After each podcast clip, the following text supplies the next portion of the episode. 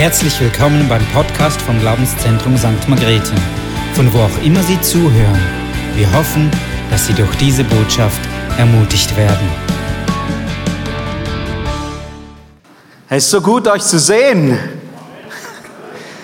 Ich war oder ich durfte jetzt äh, gut 14 Tage weg sein, äh, durfte Ferien genießen mit meiner Familie und wir waren in der Türkei unterwegs. War mega spannend, gell? Und ich durfte die Stadt Ephesus besuchen, dort, wo Paulus drei Jahre lang gewirkt hat und einen Brief dahin geschrieben hat. Und Gott hat das so wunderbar geplant, dass ich heute aus dem Epheserbrief etwas mit euch teilen kann. Das ist genial. Hey, wir befinden uns in der Serie Auferstehungskraft. Das ist das Gewaltigste, was wir besprechen können. Hast du das gewusst? Das ist das Gewaltigste. Jesus, der für uns gestorben ist und auferstanden ist. Das ist das gewaltigste Wunder der Weltgeschichte. Und von dieser Kraft dürfen wir reden und leben. Und was Besseres gibt es nicht, ich sag's dir. Und das Größte ist, es gibt kein weltgeschichtliches Ereignis in der Antike, und ich durfte viele antike Städte jetzt besuchen, das so gut dokumentiert ist wie der Tod und die Auferstehung Jesu. Fakt. Fakt. Und wenn wir sehen, dass das real ist, wie sollten wir dann anderes nicht glauben, das in der Bibel steht? Weil daran hängt unser Glaube. Daran hängt unser Christsein, an dieser Auferstehung Jesu. Und Paulus schreibt das im Epheserbrief und sagt, hey, wenn ich mir das alles vor Augen halte, was Jesus für mich getan hat, dann kann ich nicht anders, als vor ihm auf die Knie zu gehen und Danke zu sagen und ihn zu loben und zu preisen. Es geht gar nicht anders.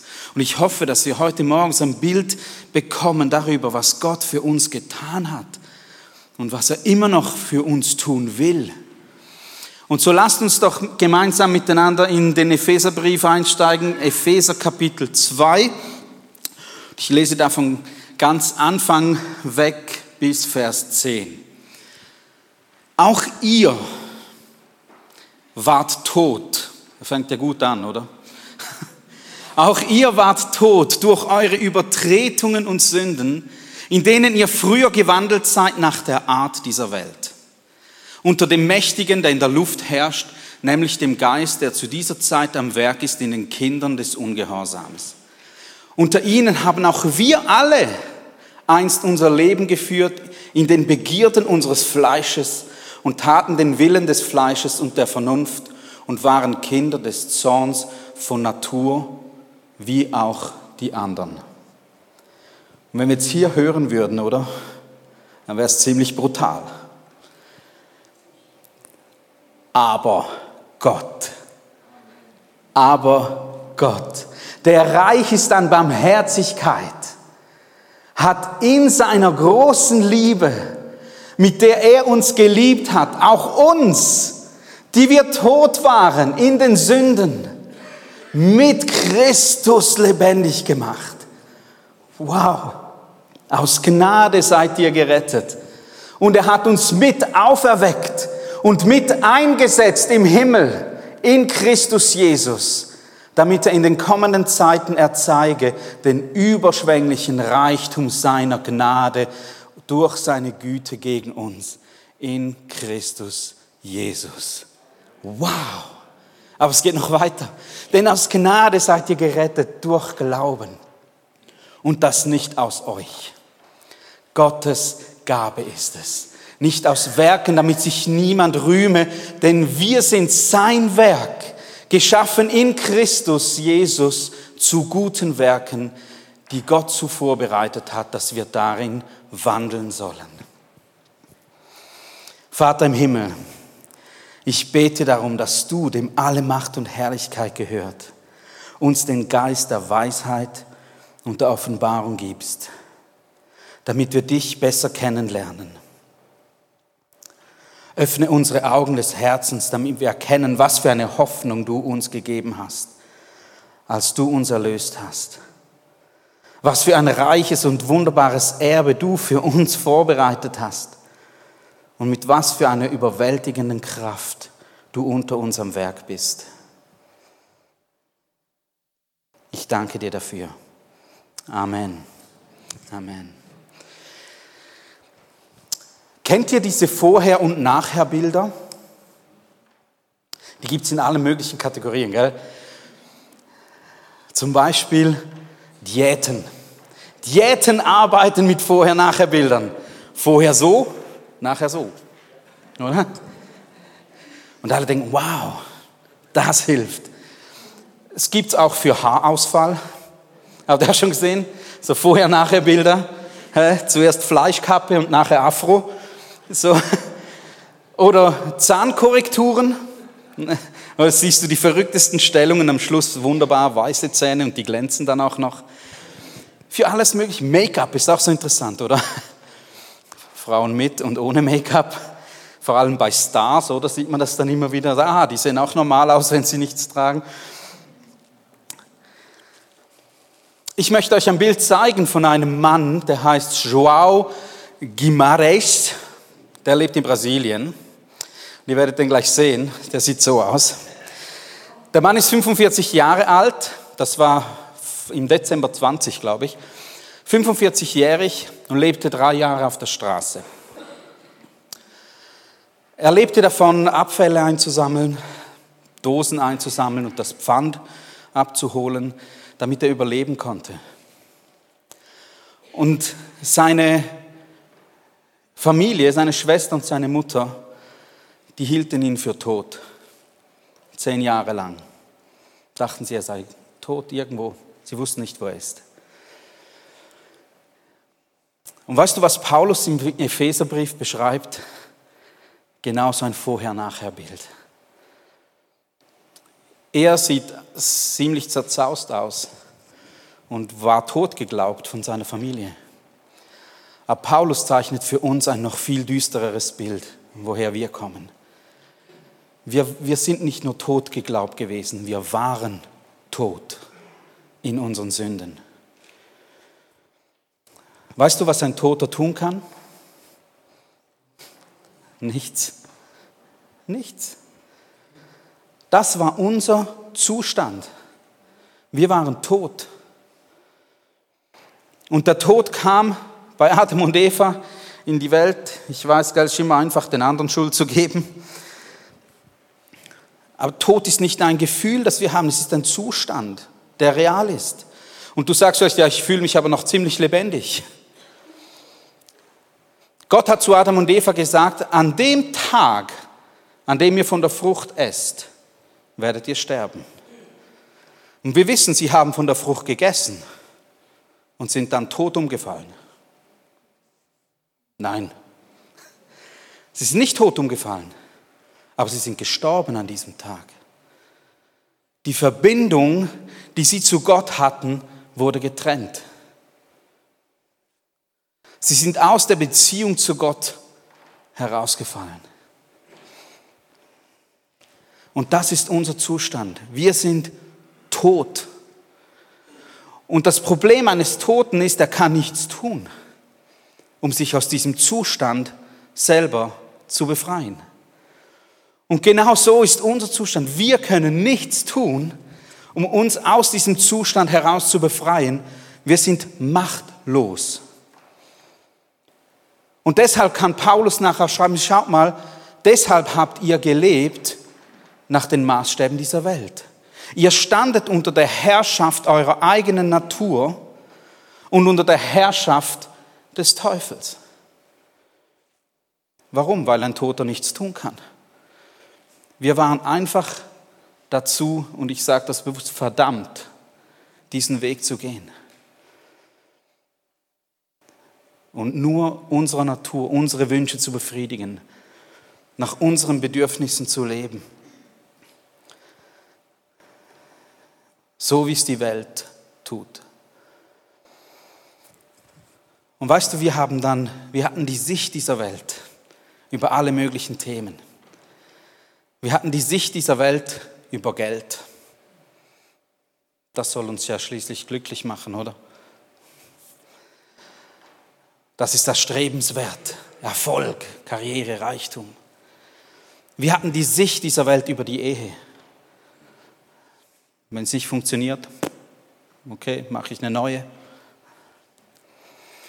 Wir hatten die Sicht dieser Welt in der Kindererziehung.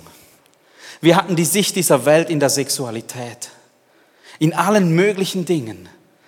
Warum? Weil wir unter der Herrschaft der Sünde und des Teufels lebten.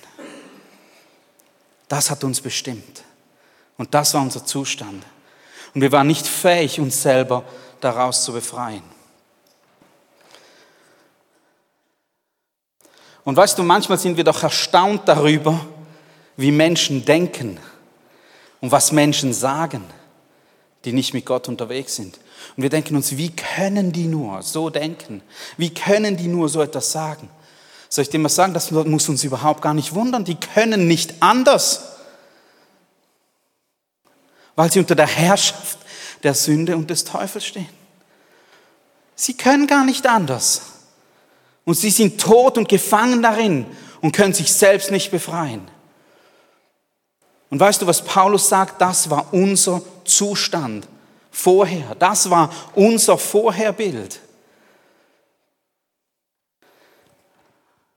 Und statt mit Leuten zu rechten und sie zu überzeugen davon, dass doch unsere Sicht wahr ist, die sie nicht sehen können, wäre es nicht schlauer, ihnen zu zeigen, wie sie zum Leben kommen? Ihnen einen Weg zu zeigen, wie sie aus dem Tod ins Leben kommen, damit Gott ihnen begegnen kann, damit sie Jesus kennenlernen und die Auferstehungskraft in ihrem Leben wirksam wird. Das muss unser Weg sein. Und das Schlimmste an dem ganzen Zustand, den wir tot in der Sünde lebten, war, dass wir schlussendlich dem Zorn Gottes unterworfen waren. Und zwar zu Recht. Römer 3, Vers 10 sagt uns, es gibt nicht einen, der gerecht ist. Alle haben wir den Sohn Gottes verdient. Alle. Und wie gesagt, hier aufzuhören wäre ganz brutal. Und auch Paulus hört hier nicht auf. Und jetzt kommt dieses Aber Gott. Jetzt kommt Paulus mit diesem Nachherbild. Und auch die Geschichte von Joao Guimeres, die hat ein Nachher. Dieser Mann ging nämlich eines Tages zum Friseurladen, ging hinein und sagte, Entschuldigung, könnte ich bitte ein Rasiermesser haben, um meinen Bart zu stutzen? Und der Friseur sah ihn und sagt, weißt du was, wir machen mehr als das. Setz dich mal hin. Und er hat sich hingesetzt. Sie haben ihm begonnen, die Haare zu schneiden, den Bart zu schneiden. Und andere Menschen, die diesem Laden waren, haben mitgeholfen. Sie haben ihm neue Kleider gekauft. Sie haben ihm neue Schuhe gekauft, mehrere Paare. Und dann sah er schließlich so aus.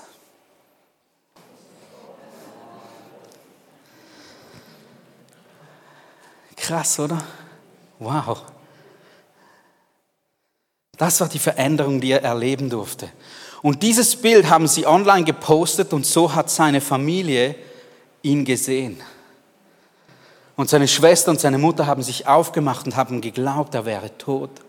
Sie haben sich aufgemacht und unter Tränen gab es eine Wiedervereinigung nach zehn Jahren und sie haben sich einfach in den Armen gelegen und sich wieder getroffen. Wow. Oder? Die Reaktion ist überall dieselbe. Wow, krass. Wie kann das sein? Ja, aber weißt du, was noch krasser ist? Das, was du und ich erlebt haben. Die wir tot waren in unseren Sünden, gefangen unter der Herrschaft der Sünde und des Teufels. Und Gott hat eingegriffen in seiner Liebe und Barmherzigkeit. Und er hat uns auferweckt mit Jesus. Zum Leben erweckt. Er hat uns lebendig gemacht. Die Beziehung, die zerbrochen war, hat er wiederhergestellt. Hey, das ist viel krasser als dieses Bild, das wir eben gesehen haben. So viel mehr, das ist viel mehr als Gewichtsverlust, ich kann dir sagen. Es ist viel mehr als schöne Haare oder gerade Zähne. Du bist tot gewesen und jetzt bist du lebendig. Du bist am Leben, du lebst für Gott und kannst mit ihm in Beziehung sein und zwar nicht nur hier auf dieser Welt, sondern in Ewigkeit. Weißt du, dieser Look geht wieder vorbei. Aber das, was du und ich erleben durften, das hält bis in alle Ewigkeit. Wow! Hey! Ja, Herr, schenke uns Einsicht in dieses Geheimnis. Das ist schon gewaltig, hey. Er hat es nicht getan, weil du und ich es verdient haben, sondern weil er uns liebt und weil er uns gnädig war. Soll ich dir mal, ich, ich, ich zitiere dir mal etwas, was Spurgeon gesagt hat. Manche kennen Charles Spurgeon, bekannter Evangelist. Zitat von ihm. Alles, was weniger ist als endlose Pein in der Hölle, ist schon Gnade. Gnade, die uns Gott in keiner Weise schuldet. Das hat Spurgeon gesagt. Alles, was weniger ist als die Pein in der Hölle, ist schon Gnade. Und was du und ich erleben dürfen, in Ewigkeit vor unserem Schöpfer zu stehen und ihn anzuschauen und ihn anzubeten und bei ihm in Herrlichkeit zu sein. Wir können das nicht einordnen. Das sprengt unseren Verstand. So gewaltig ist es. So gewaltig. Aber es ist nicht aus uns. Es ist nicht unser Werk. Das betont Paulus im Vers 8 und 9, damit sich niemand rühme denn kein Lob gehört uns. Alles Lob gehört ihm für das, was er getan hat, für dieses gewaltige Werk. Er hat uns aber nicht nur zum Leben erweckt, sondern der Epheserbrief sagt uns, er hat uns mitversetzt in die himmlischen Regionen. Und das ist ganz, ganz wichtig zu verstehen. Ich möchte dir etwas zeigen, nämlich dass wir als Christen einen neuen Stand haben.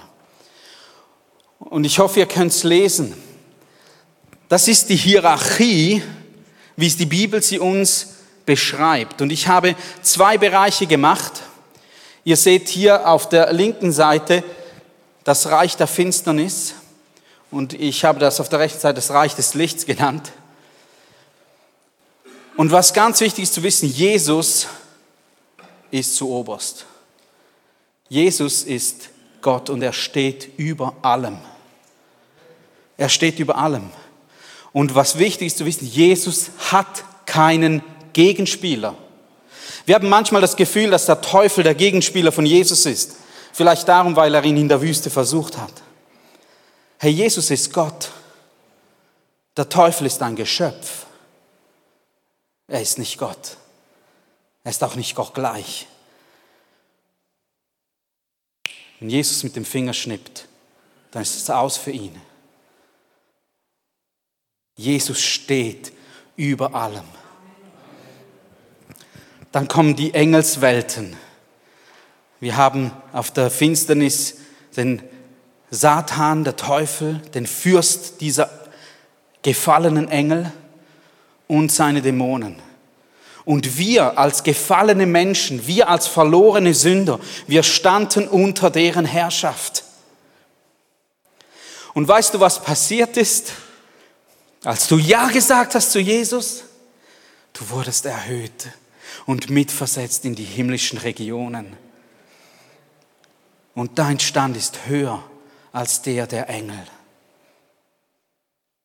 Können wir das verstehen?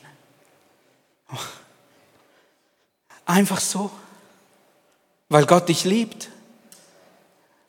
Hat dich zu sich genommen und du wurdest mitversetzt.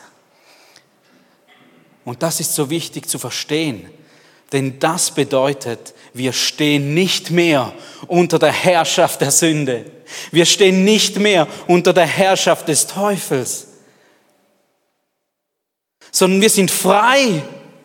Wir sind frei, so zu leben, wie es Jesus von uns möchte. Wow. Hey, wenn du erlöst bist, puh, du bist frei. Du musst nicht mehr unter dieser Herrschaft leben. Und deshalb kann Paulus sagen, hey, lass dich nicht vom Bösen überwinden, sondern überwinde das Böse mit dem Guten. Denn du kannst das jetzt. Du bist frei dazu. Du stehst unter der Herrschaft von Jesus Christus.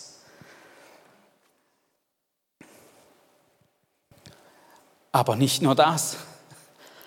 Er hat dich nicht nur lebendig gemacht, er hat dich nicht nur in einen neuen Stand erhoben, sondern die Kraft, die Jesus aus den Toten auferweckt hat, die lebt jetzt in dir. Und sie ist wirksam in dir. Und er möchte dich mit dieser Kraft verändern. Verändern. Er möchte Veränderung bringen. Er möchte dich verändern. Weißt du, was das Ziel der Erlösung ist von Jesus? Dass du und ich ihm ähnlicher werden. Das ist das Ziel. Dass du und ich ihm ähnlicher werden. Und das können wir eben nur darum, weil wir nicht mehr unter der Herrschaft des Teufels leben. Wir müssen nicht mehr nach den Maßstäben dieser Welt leben. Wir können anders leben. Und Paulus führt das nachher im ganzen Epheserbrief. Du kannst ihn gerne mal durchlesen. Tu das. Er führt das nachher aus, wie das aussehen könnte. Und ich habe dir ganz kurz eine Tabelle zusammengestellt. Ich gehe nicht auf jeden Punkt ein. Du kannst es abfotografieren oder aufschreiben. Paulus sagt im Kapitel 4, Vers 22 und 23, dass wir unseren alten Menschen ablegen sollen die Verhaltensweisen, die wir leb, gelebt haben, bevor wir zu Jesus kamen, die sollen wir ablegen, die sollen wir ausziehen wie ein Mantel. Und wir sollen die neuen Verhaltensweisen anziehen. Wir sollen den neuen Menschen anziehen. Und das sind Begriffe, die ich einfach aus der Bibel genommen habe, wie Paulus den alten Menschen und den neuen Menschen beschreibt. Und er sagt, hey, ihr habt eine neue Gesinnung bekommen. Lebt würdig diesem neuen Stand, den ihr jetzt habt in Jesus.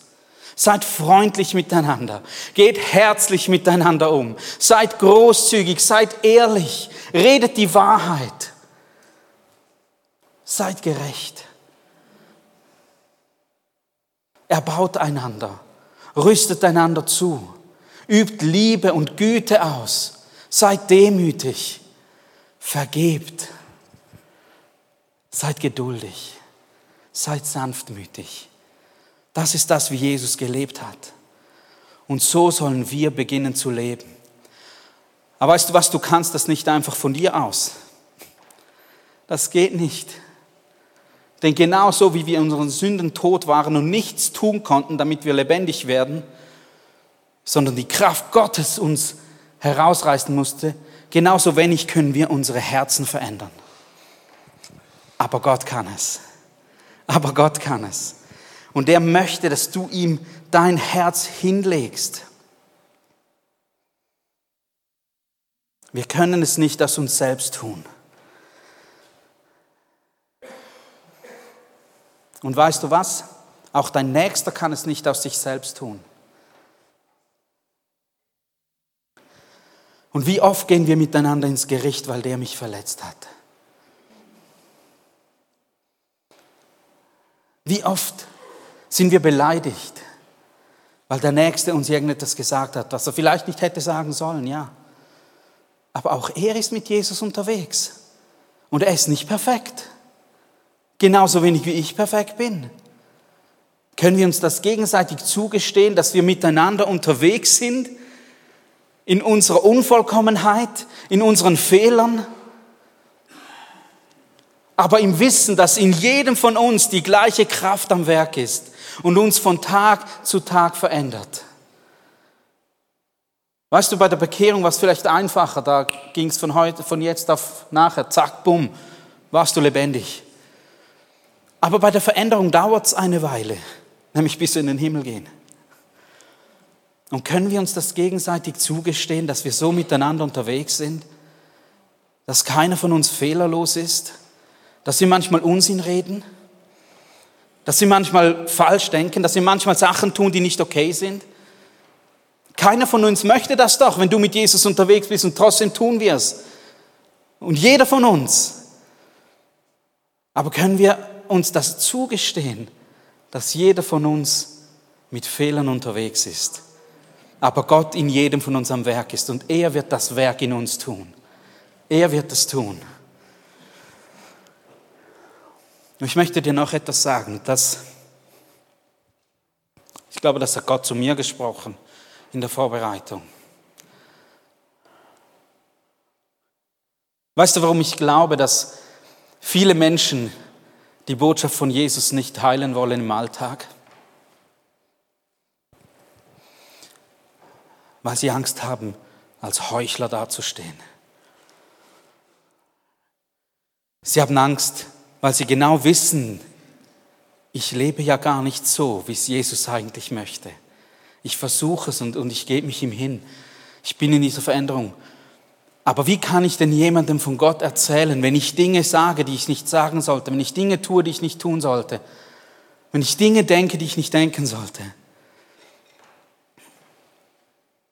Macht das das Evangelium nicht unglaubwürdig?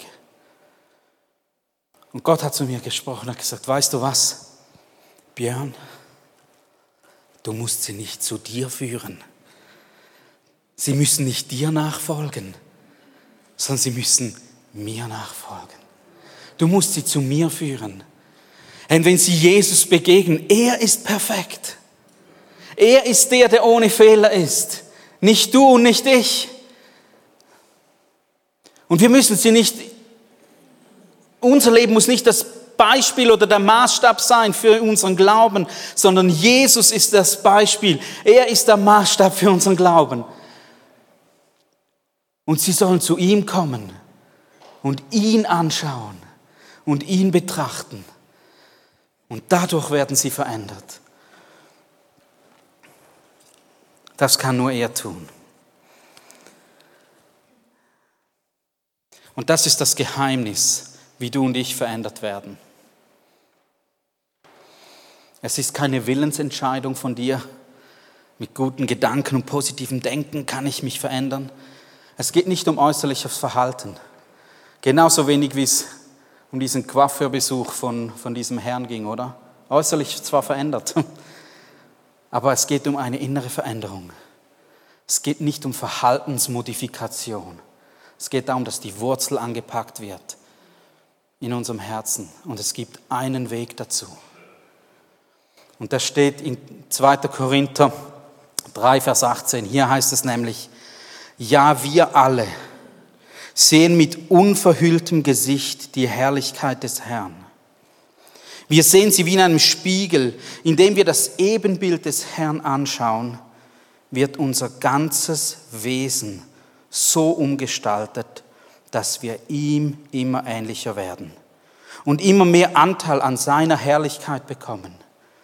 Diese Umgestaltung ist das Werk des Herrn, sie ist das Werk seines Geistes. Wie wirst du Jesus ähnlicher? Indem du ihn anschaust. Ihn anschaust. Und wie geschieht das? Wie kannst du Jesus anschauen? Lies die Bibel. Bete. Suche ihn. Ich möchte dir etwas vorlesen, was ein englischer Theologe aus dem 17. Jahrhundert geschrieben hat, John Owen. Einige kennen ihn vielleicht. Er hat gesagt, die Herrlichkeit unseres Herrn Jesus Christus, die in der Schrift offenbart wird, ist der Hauptgegenstand unseres Glaubens, unserer Liebe, unserer Freude und unseres Bewunderns. Der einzig wahre Wegweiser in dieser Sache ist nicht Fantasie und Einbildungskraft, sondern die Offenbarung der Schrift. Die ist verlässlich. Wenn du die Bibel liest, wirst du Jesus sehen in seiner Herrlichkeit. Und wenn du ihn suchst im Gebet, wirst du Jesus sehen in seiner Herrlichkeit. Und diese wird dich verändern.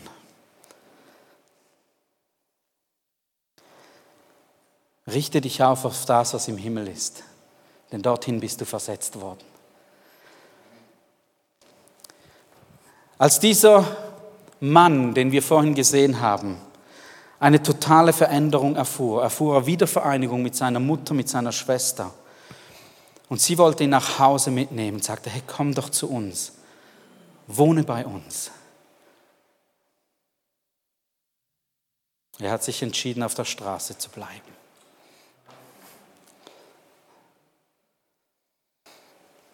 Du bist zum Leben erweckt worden. Du bist in einen neuen Stand erhoben worden. Und ich frage dich jetzt, wie willst du leben? Willst du weiterhin nach den Maßstäben dieser Welt leben? Oder möchtest du dein Leben auf das ausrichten, was Jesus möchte? Möchtest du dein Leben verändern lassen? Weißt du, diese Auferstehungskraft die ist heute erfahrbar und sie hilft dir. Sie ist wirksam in dir und sie möchte dein Herz verändern. Die Frage ist einfach, wovon lässt du dich beeinflussen?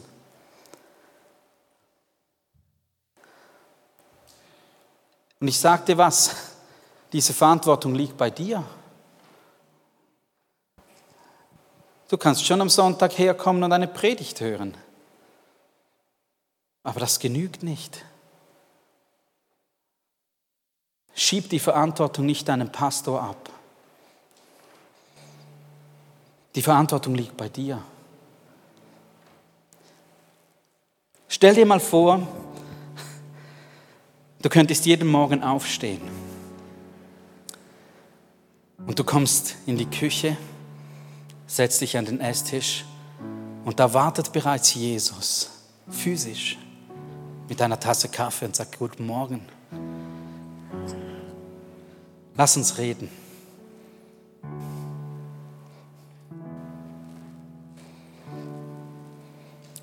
Er sitzt jeden Morgen da. Wir sehen ihn nicht. Aber du hast die Möglichkeit, jeden Morgen mit ihm zu reden. Du hast die Möglichkeit, jeden Morgen die Bibel hervorzunehmen und ihn zu betrachten. Du hast die Möglichkeit, Gemeinschaft mit ihm zu haben, Tag für Tag. Das kann niemand anders für dich tun. Aber dadurch wirst du verändert. Das sind nicht die Sonntagspredigten es geht darum, dass Jesus mit dir Gemeinschaft haben will.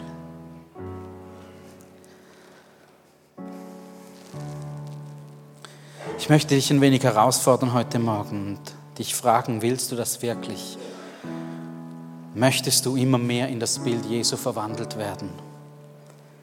Möchtest du ihm ähnlicher werden?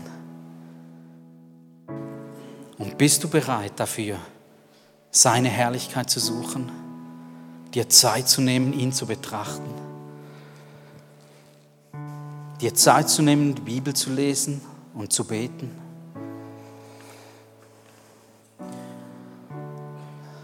Und wenn du das möchtest, habe ich ein Gebet vorbereitet. Ich werde es vorlesen und du darfst es gerne mitbeten, wenn du möchtest. Ich habe es aus dem Epheserbrief genommen. Es ist ein Gebet, das Paulus betet im Kapitel 1. Vater im Himmel, ich bete darum, dass du, dem alle Macht und Herrlichkeit gehört, mir den Geist der Weisheit und Offenbarung gibst, damit ich dich immer besser kennenlerne. Öffne mir die Augen des Herzens, damit ich erkenne, was für eine Hoffnung du mir gegeben hast, als du mich erlöst hast. Was für ein wunderbares Erbe du für mich bereithältst und mit was für einer überwältigend großen Kraft du in mir am Werk bist. Es ist dieselbe gewaltige Kraft, mit der du am Werk warst, als du Christus von den Toten auferwecktest und ihm in der himmlischen Welt den Ehrenplatz an deiner rechten Seite gabst. Lass mich mehr und mehr verstehen, wie wunderbar und herrlich deine Barmherzigkeit und Liebe für mich sind. Ich danke dir dafür. Amen.